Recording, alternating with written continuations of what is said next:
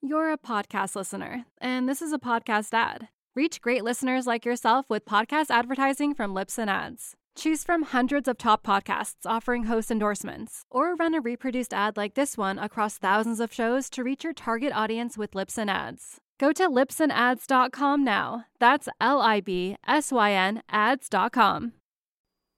Hey everyone, welcome back to another episode of Dead Rabbit Radio Classics, where we listen to a classic episode a new intro, let you kind of know what's going on behind the scenes, how we came across this. Now, our first story was interesting because I just stumbled across it. The Pine Gap Group. It, it's kind of hard to do this if you. I don't. This is a reason why I don't like doing inside jokes and stuff like that because when you take the episodes out of context, it can make it a little hard to to get it. I think I give a good intro to it, but let me see if I can kind of make it a little more succinct there was this crazy woman we had covered a couple episodes before this who was casting these spells or building some sort of force field or, or some other made up nonsense. And she was trying to protect us from vampires and werewolves and golems and ghouls and, and snakes with eight heads and the Pine Gap group and then sorcerers. And I remember going, what in the world is the Pine Gap group, and how are they on the level of a werewolf? I'd never heard of these before. Well, one of you awesome dudes let me know that this was a conspiracy theory in Australia. It's basically their Area 51, their Stargate SG1, underneath the mountain weirdo complex that was had portals to Mars and laser beams and all sorts of stuff. But it was just this weird conspiracy theory, and and to Australians, I'm sure it's a big threat. It's their Area 51, but I remember just thinking, is it still equivalent to a werewolf? I don't think so. But so our first story was just a weird conspiracy theory that just kind of popped out of nowhere. If it if I had stumbled across it and it wasn't surrounded by werewolves, probably wouldn't have even noticed it. But an interesting conspiracy theory nonetheless. And then the second story is a story that I knew I wanted to do really early on in, in the run of the show. I don't know why it took me so long to do it, but I'm glad that I did wait this long because obviously the, the early episodes are far rougher. I've toyed with the idea of reinvestigating some of the older stories, but I've never really found any additional information on any of them. But when I listen to the older episodes, I know a lot of you guys like the early, early episodes. I'm not a huge fan of them. I, I don't like the delivery and stuff like that. So I'm actually glad that I waited so long to do this because I think this is when the show really hit the stride. I think in the late hundreds, the show really hit its stride. I love this story. It's terrifying. Is Freddy Krueger based on a true story? It's funny because if you listen to the director's commentary for Nightmare on Elm Street, and I mentioned this in the episode, I remember I was just, I love director's commentary. I was listening to it, and he tells the story of how Freddy Krueger is based on a real dream demon, and it just makes your imagination run wild. And the hardest part of this story wasn't telling it because I'd, I'd heard this story a long time ago from Wes Craven directly on the commentary. It was a hard tracking down the uh, links again, finding these articles in the LA Times and things like that. I was kind of nervous going into the story because this is a story I had told people in real life throughout the years. Hey, buddy, have you ever heard of this stuff? It's funny because I always pitch the show like this. Imagine you're at work or you're at school or you're sitting on your couch and your buddy walks in and goes, dude, you won't believe what I read on the internet. That's what this show is. That's what this show is a lot of complaints about the show. Again, I don't really read complaints, but what I've gotten from the first two sentences generally is that it's not serious enough. But the show was never meant to be a serious show. Sometimes the topics get serious. And I do the research that I do because I, I have to back it up, but the idea of the show is your buddy showing up and being like, dude, you won't believe what happened. And the reason why I think the show works is because I've been doing that my entire life. I would walk into work and be like, dude, did you know Freddy Krueger is based on a true story?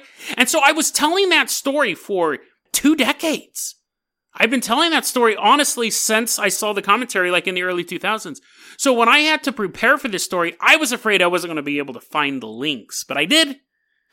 And I now present to you, I think, one of the most terrifying stories. It's not as scary as the Michael Taylor one, if you listened to that one yesterday.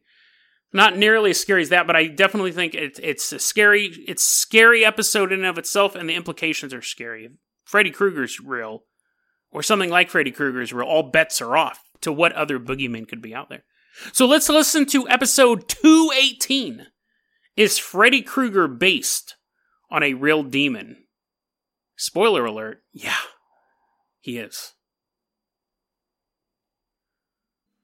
The Pine Gap Group. A simple CIA monitoring station or a gateway to other realities.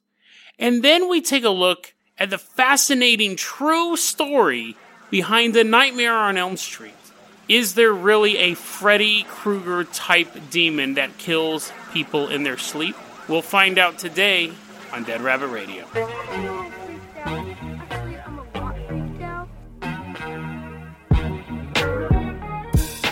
Hey everyone, welcome back to another episode of Dead Rabbit Radio. I'm your host, Jason Carpenter. I'm having a great day. I hope you guys are having a great day too. I'm so, so sweaty. We've reached, guys, it has almost been a year. This podcast has almost been on for an entire year. We started in June. I think it was June 14th, June 15th. Almost a full year of Dead Rabbit Radio. So I, am super stoked about that. Like, I think in the back of my head, I always thought, oh, you know, I'm going to do I think in the early ones, I go, oh, I'm going to do 100 episodes and we'll go from there. Almost a year, guys. Thank you so much for being part of this journey, too. Thank you guys are really the driver of this journey. Speaking of which, I want to start highlighting some more fan art. Today we have something kind of interesting. It'll be in the show notes if you want to click on it. I'm gonna just going to have a gallery on there. And then on YouTube, you'll see it up here. Merrick, via Facebook, went to. I did a story a while back about the uh, the uh, Finn McCool, the Giants who were basically like rolling around in the dirt. They weren't doing that. They were giants who were fighting, and then one decided to become a baby and all that stuff. He went to the cave where this story apparently took place. Like he found the Giants Causeway. It's not like he was in Indiana Jones, like it's on a map, but he went to Giants Causeway in Scotland or Ireland, one of the two, and took a photo of it and sent it. And he goes, I went here because of the episode. Now, I don't think he was traveling from like Alabama. I'm pretty sure he lived in the area. He's just like, oh, that's across the street. But still, it's awesome. Like, again, I'm, I never really thought the show would get like that, where people would hear something and it would inspire them to go on a little trip. And that's amazing. So thank you, Merrick. Thanks for that great photo. And we, we just have a ton of fan art we're going to be showing in the coming days and weeks and years as well. But let's go ahead and get started with our first story. Now, our first story is interesting because I actually was joking about it and I go, who are these guys? What puts them on the same level as a vampire or a werewolf? I wasn't aware of what the Pine Gap group was, but when I was reading Sherry Shriner's prayer, she was telling everyone to be protected by this stuff. She mentioned, along with witch doctors and Kabbalah priests and saint worshippers, the Pine Gap group. So, of course, I was curious to what they were. At that point, I was just reading it I was reading that live. Like I hadn't gotten that far into the prayer before, so I really was like, who are these dudes? Alex F on YouTube was like, it's actually a real because I said it's either totally fake or a super obscure conspiracy, and Alex F on YouTube said it is real. The Pine Gap is a base in Australia. It's a satellite observation base. So I started to look into what the Pine Gap group was. So thank you, Alex, for that. And he's right. It is a satellite observation base in Australia, and it is so much more. So bizarre. So bizarre. What it is, is that parent, and as I'm reading up on it, it's not a lot of information on it. Uh, not even the conspiracy stuff is very, very sparse. But I'm reading up about the Pine Gap facility in Australia, and I'm like, why does the U.S., why does the CIA, the NSA, and the NRO, which is the National Reconnaissance Organization, why do they have a facility in Australia? Now, Australia is an allied country to the United States. They're part of the Seven Eyes. That's uh, seven countries that we allow information to be shared with. And controversially, controverse, anyways, it causes controversy because Australia can't spy on its own citizens and America can't spy on its own citizens. But what happens is the Americans will spy on the Australian citizens and then give the information to the Australian government. That all came out during the Seven Eyes revelation. So it makes sense that we would have an observation base there, but I'm still thinking like, why Australia? It turns out the Pine Gap, it's interesting because there's two levels to this. One, there's the legit conspiracies like Seven Eyes, and then there's the wackadoo nut job Sherry Shriner stuff. And I actually, to be fair, I think Sherry Shriner's more and the realistic stuff a bit, but the Pine Gap facility in Australia, it's in a perfect location. It's one, it's in the middle of nowhere, so you don't have to worry about people stumbling across it. Two, it gives it access to what one third of the satellites that cover the globe. And what it, it basically picks up cell phone calls, it picks up uh, satellite transmissions. It picks up anti-aircraft and anti-missile frequencies, so they kind of know where all this stuff is moving. So what's covered is all of China. All of basically is Asia. Anything that's satellite based coming in or out of Asia is intercepted by Pine Gap. The Asian part of Russia, so the Tatar Empire stuff is all intercepted. I'm sure there's only like five satellites beaming down stuff to Siberia, but they can get them. And then Middle East. So originally it was set up there in the 60s as a Cold War preventative measure. It could tell if missiles were being launched. And then it was being used to ensure that the nuclear treaties were intact. But then after 2001, September 12th, 2001, they basically pivoted their entire operation to spying on everybody. Now we get into the weirdo stuff. Like, and I think that is interesting. I had a lot of fun researching that stuff because they do have, we do have issues with government spying on their own citizens. Wink, wink. They're spying on other people's citizens, but just trading information. And Edward Snowden mentioned the Pine Gap group, the Pine Gap facility specifically when all this was going on. But let's get into the weirdo stuff. So in December 22nd, 1989, there's three hunters out in that area because it's the wilderness of Australia. They're out there, they're hunting, they're actually getting ready to come back from their hunting trip, and they see what appears to be a man made camouflage door, a hangar door in the middle of this field. And they're like, this is out of place. This is totally not. It's basically like a giant metal hangar door with like a a, a, bunch of leaves thrown on top of it. And they're like, and they're, they obviously are like, that's not something that should be here. There shouldn't be a big hangar door out here in the middle of nowhere. But then the door opens and a large silver disc flies out of the hangar and flies away. And they're totally stunned by it. They can't believe what they just saw. They actually tell a friend of theirs who's a university professor who ends up telling a local UFOologist, and that's how we know about it. So you're like, oh, cool. UFOs are involved in Pine. Oh, I'm not finished yet. Not finished yet. That would have been interesting enough. In 1980, a police officer was helping the search for a missing child. How a child goes missing in the middle of the desert, in the middle of the outback, who knows? But apparently he's looking for that kid must be like a track star. He's like leaving Melbourne just running, just running for days. Actually, maybe he got lost from the facility, but he's like this mutant kid. He's Bat Boy. They're trying to catch. He 1980. He's in the area of the Pine Gap facility looking for this kid. Sees a camouflage door. What? He then sees what he describes as several bathtub shaped objects. So you figure like a, just like a, you guys know what a bathtub looks like. I don't have to explain it. Unless you have like a fancy dancy bathtub that's like, what if it's one of those standing bathtubs that the elderly people use? He sees a couple of those fly out too. Anyways, he sees several bathtub shaped objects fly out of the man made covered door and he's watching them fly across the landscape. And then he goes in the hills. I saw basically a black void open up and they flew into that. So not another door. It was something that seemed unreal to him. Traveled across the landscape, went into there. 1973. There's a report, again, some hunters by the Pine Gap facility. They're, they describe this. A blue beam shoots up into the sky from inside the base. So they see the f- perimeter of the base and they see a blue beam shoot up. And then a UFO, like a straight up traditional disc shaped metallic disc UFO, begins hovering over the base about a thousand feet in the air. And after a period of time, I think it was a couple minutes, it then flies away. And they report that. 1984. Boom. Big blue beam of light spotted coming out of the base.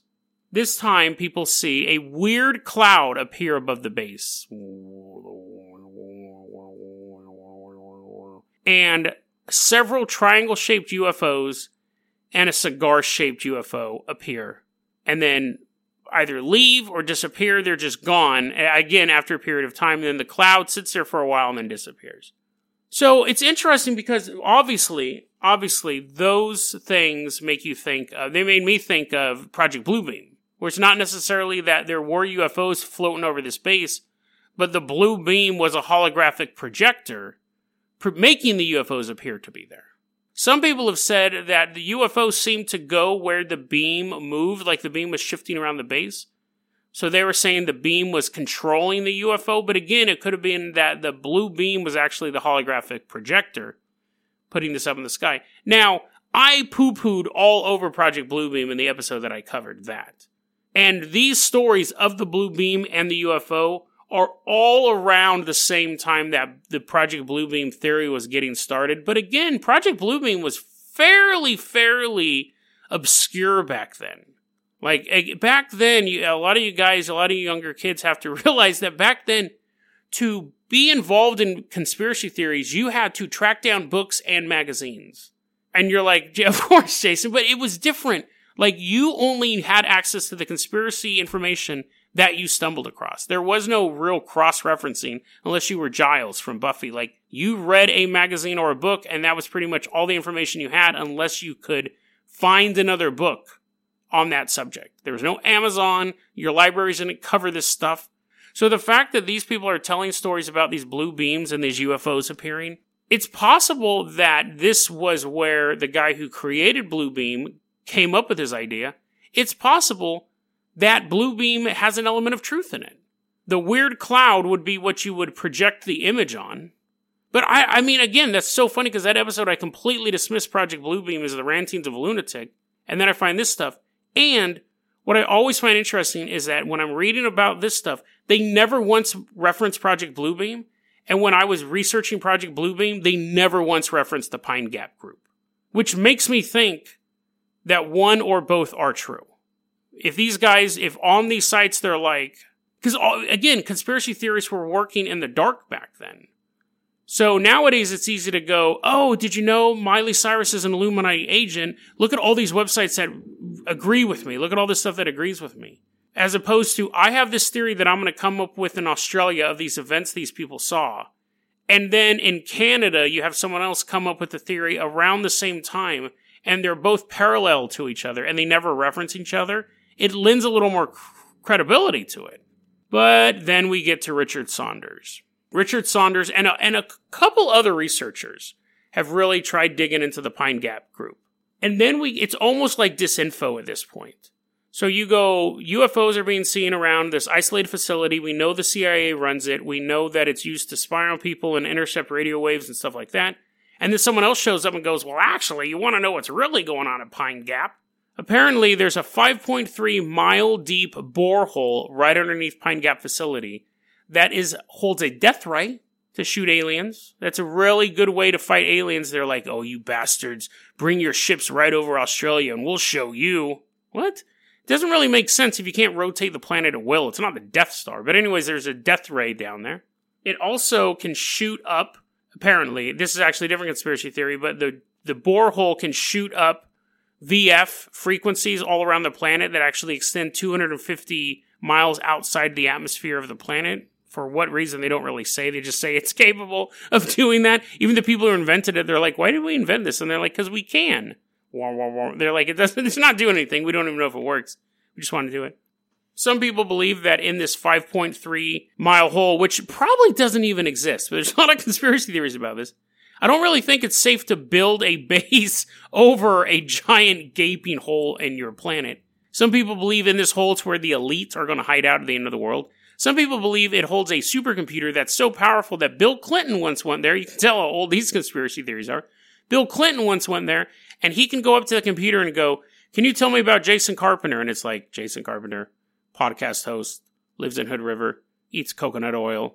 Uh, you don't want to know what he does five times a day. Uh, he walks a lot. Like, you can, this computer's so advanced based on all the spy information and its own advanced AI it knows everything about everybody.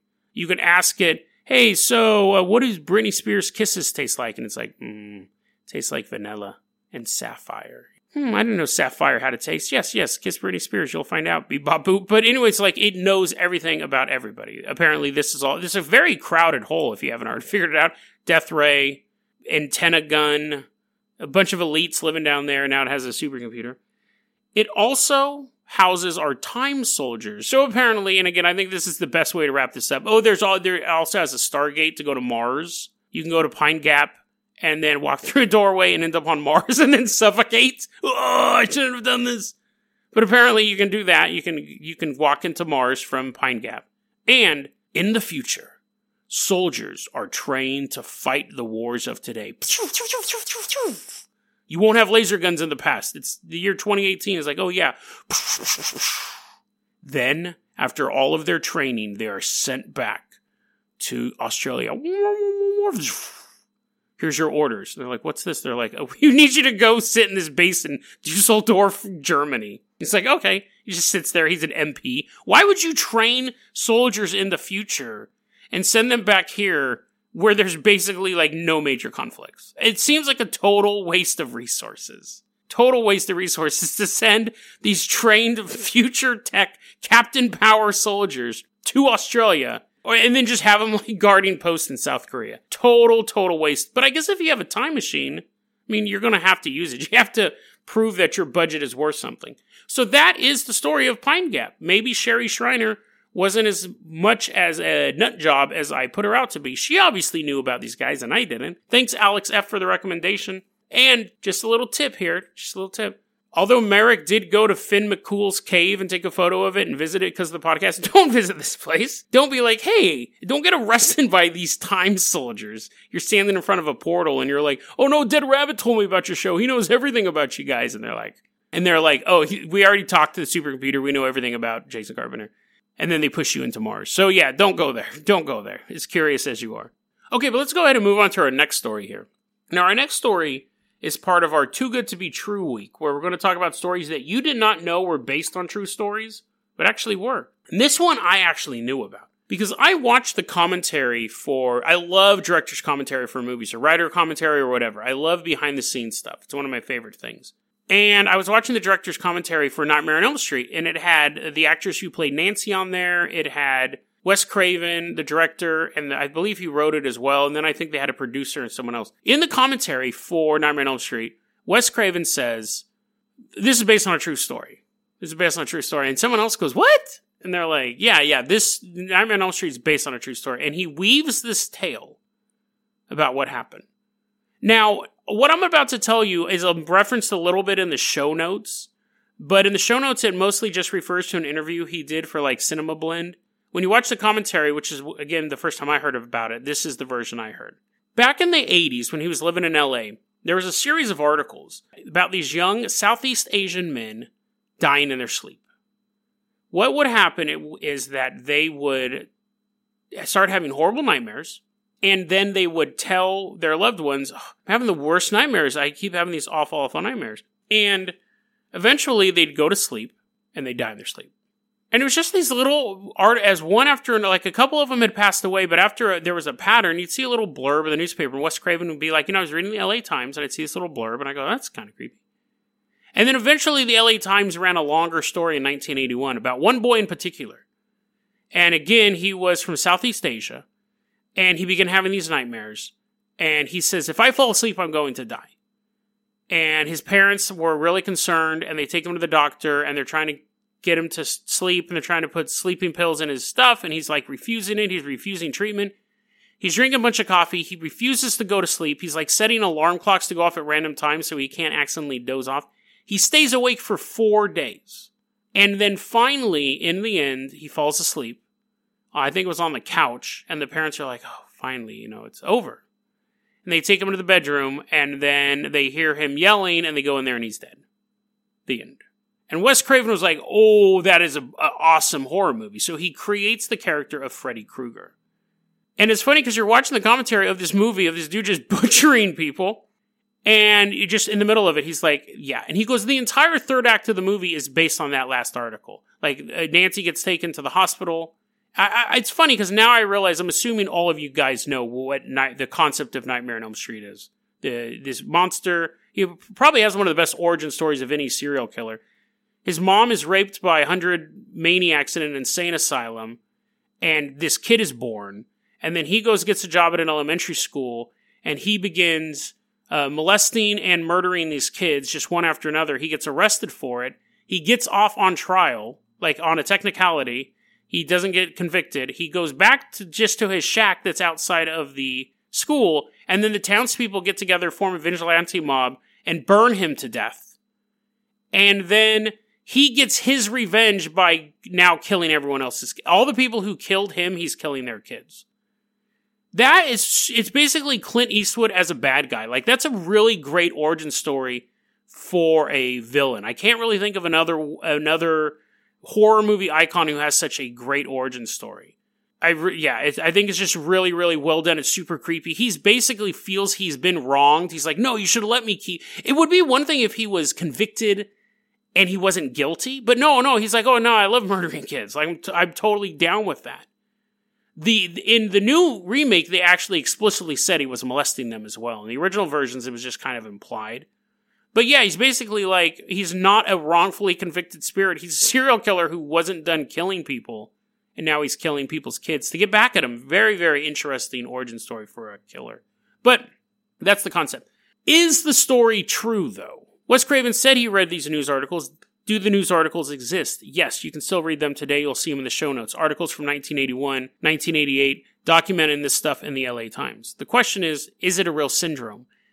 Does it really happen? Or are the articles just taking urban legends and crafting them into an article? Not only does it happen, it happens so regularly, it's been named by the medical community. This is absolutely bizarre. Originally, the designation of it was Oriental Nightmare Death Syndrome because it almost exclusively targets Southeast Asian men.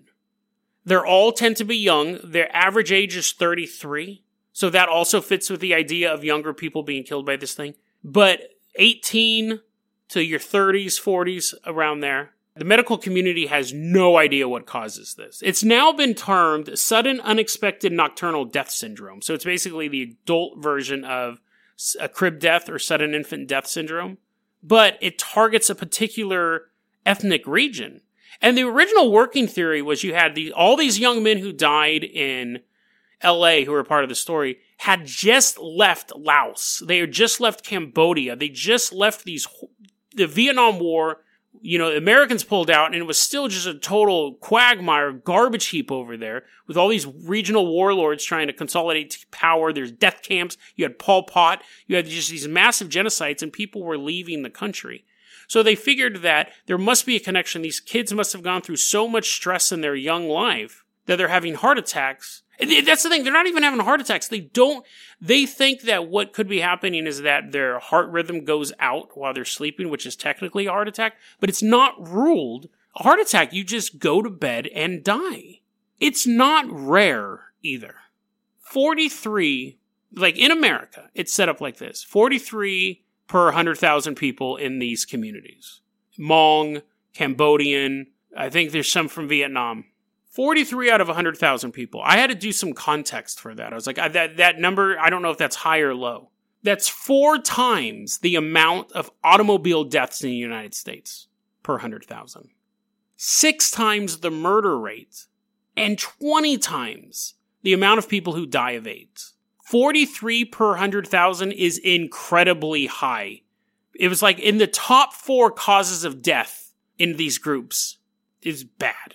And what's weird is that none of the articles I read said it said it peaked during the period right after the Vietnam War, but none of them said it's gone now. No one's saying that it's gone now. And that's in general for people from Southeast Asia. Among the Hmong, among the Hmong population, which we had a big Hmong population in Sacramento, 82 deaths per 100,000 people. And among just the people in Laos in general, 92 per 100,000. So all of the, that would be 60 times the rate of people who die of AIDS. It's affecting this community. This medical community doesn't know what's causing this, but the people who are suffering from it know 100% what the problem is. 100%. People in this region tend to follow a, religion, or I, I, don't even know if you could classify it as a religion, but um, because it's not super like organized, but animism. So everything has a spirit, everything has a place in the universe. The universe is full of life and all of this stuff. So they use shamans. Instead of ministers preaching to them, they use shamans to help them keep connected to nature, keep with one with the universe. That's kind of hard to do when there's massive armies battling in your area and regional warlords and all of this stuff. Now, the Hmong helped the U.S. troops control, they're very, very anti communist. They're helping U.S. troops move stuff in and out of the area. They were kind of like guerrilla fighters and things like that. So when the United States left the area, they began pulling people out of the country, saying, "Get on, get on, get on the helicopter," all that stuff. They were evacuating people. They were moving people out of the country. So you had massive amounts of people from Laos, Cambodia. You had specifically the Hmong people coming over as well. And they didn't fly a helicopter the whole way. But anyways, they come over. But when they get here, instead of, you know how we have Chinatown and you have like uh, Harlem and you have these areas that where ethnic groups tend, Little Italy, you have these places where ethnic groups tend to congregate. America was bringing these people from Southeast Asia to America and then just shipping them off to different cities. So they got spread out across 53 different cities. The Hmong language wasn't even written down until like four years before they were coming to America. So they knew their culture, but no one else really knew how to deal with them. And then all of a sudden you're just taking two, three families, sending them to San Antonio, two, three families, sending them to Hood River. You're just moving people around. So they're completely cut off from their community, from anyone else who speaks their language. They started to coalesce in parts of California. I think Fresno has a large population. I know Sacramento does. Uh, Minneapolis has a large Hmong population now, but it took a while for them to kind of coalesce. Kind of hard to pick up the phone and call your people if you don't know their phone number. You don't even know what state they're in. This is what the people who are suffering from this believe in. When they're not able to conduct their religious, this is so bizarre. In their beliefs, when they're not able to conduct their religious practices, they are visited by a Dao Cha.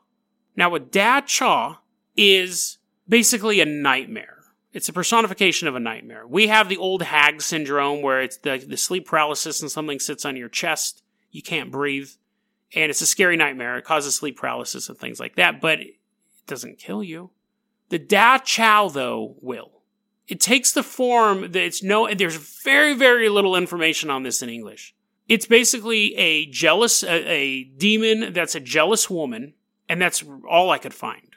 I tried looking for like more history on this person, super obscure. Da Chow. Some people think that if you dress up, if you're male and you, what's weird too, is that there's only been one female victim of this sudden unexpected nocturnal death syndrome. Only one female victim recorded.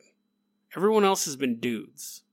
The dad Chow is this jealous woman spirit, and some people believe if you dress up like a woman before you go to bed, she won't come after you because she thinks you're a girl.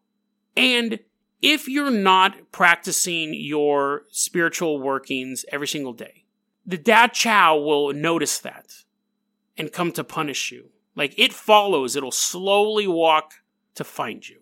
It can sense that you're not doing what you need to be doing. But you have a bit of time. Because first you'll realize, you know, I'm not really doing what I need to be doing spiritually. I'm not doing my workings. I'm not worshiping the earth and the spirit as I should. You go to your shaman, and the shaman gets you back on the course, does some rituals, helps purify you, gets you back into where you need to be. But let's say you don't get to the shaman right away. You'll start to have these nightmares, and they'll start to get progressively worse. And you know that you're eventually, these nightmares will lead to your death you know that whatever you're dreaming about is the Da Chow coming towards you. So at that point, you really need to go to a shaman and get blessed and have him work his magic literally around you, protect you, and get you back to follow your religious beliefs. But you have a culture that's been evacuated from one continent, dropped on another, and spread out across 53 cities. You don't know where the shaman is. You have no way to find anyone. And that's not me being like poetically like, ooh, look how spooky I can make this. That's what they're saying. They're saying this is what happened. We have to follow our beliefs or this demon will kill us in our sleep. And we don't know where the shamans are. We got pushed all over the country and we couldn't find our religious leaders. So we were dying off at 43 to 96 deaths per 100,000. Massive death rate. Now, like I said, they've started to coalesce into certain areas. So you would have a peak of these demonic deaths. And then as they started to reconfigure their culture and their society and were able to come together, you would know where the shaman was. Someone would be like, oh, he's in Minneapolis. And it's not just one, you have hundreds of them, but you know what I mean? Like, if you're dropped off in the middle of San Luis Obispo, you're not going to know where, anywhere where there's a shaman at. So to them, to the Southeast Asian communities that are suffering from this or suffered from it, again, there's nothing saying then it stopped. There's no resources saying it only happened right after Vietnam War. They're saying it peaked. There's nothing saying it's over with. They're saying, listen, We know it's not sudden. We know it's coming. It's not unexpected because we're not following our religion. And the medical community goes, well, maybe it's this, maybe it's this, maybe it's this, maybe it's this. And these young men just were dying. Part of me thinks that there has to be a medical reason for this. Some sort of genetic trigger in people from that region of the world. It happens over there as well, but not as high, which could be we don't have the record keeping we don't have the medical facilities or the will to go over there and study this stuff. Or it could be that over there, they follow the religion a little closer. When they start having those symptoms, those bad dreams, they go, oh, better go pray to a bunch of vines or whatever. But they don't have that opportunity here. We cover a lot of weird beliefs on this show. And the last article I read up about this said it's psychosomatic. It's that people believe in this religion so much that when they start to fall behind in it, they think it can kill them, and it kills them. Case closed. It's all mental. And we cover a lot of weird beliefs. We cover a lot of cryptids. We cover a lot of demons and paranormal stuff. But I think this one, I th- this one rings true, creepily enough. It rings a little true, don't you think? Like it just seems like everything slots together so well. All the information I've talked about, it's all in the show notes. There's a ton of them. There have been a lot of resources dedicated to finding out what's killing these Southeast Asian men. But when it gets to the demon stuff, the trail just goes cold. We talk about angels and demons. We talk about demonic possession. We had that episode yesterday. We talk about all of this stuff. And people go, oh, that's faith, or, you know, that's real, or, you know, whatever. It's fake, it's a mental illness, all that stuff. But when we have a repetitive, verifiable death, cause of death, and people going, this is why it's caused, it's because of this paranormal event. At what point does the scientific community just keep shaking its head and going, no, no, no, that's impossible? And then again, even if they admitted it was true, what would you do about it? How would society have to restructure itself if they said, yes, if you are a Southeast Asian man and you don't pray to plants, you will be killed by a demon woman? Next up on the news, 49ers had a passing play. I don't know anything about football, but you know what I mean? Like, if that was ever. Re- reported as fact. There, here's the thing: there's more evidence about this than there is evidence for Bigfoot. There's a cause and effect relationship here. There's verifiable all these. De- there's just way more stuff to go on with this story. But knowing that Freddy Krueger is actually based on a real event, a real reoccurring event, before you shut your lights off and go to sleep tonight, think about that creepy story you heard as a kid, that scary movie you saw, that urban legend you heard once and just dismissed as terrifying but not true. Think of those before you close your eyes. And then go, I wonder if that one was true too. DeadRabbitRadio at gmail.com is going to be our email address. You can also hit us up at facebook.com slash deadrabbitradio. Twitter is at Jason O'Carpenter. Dead Rabbit Radio is the daily paranormal conspiracy and true crime podcast. You don't have to listen to it every day, but I'm glad you listened to it today. Have a great one, guys.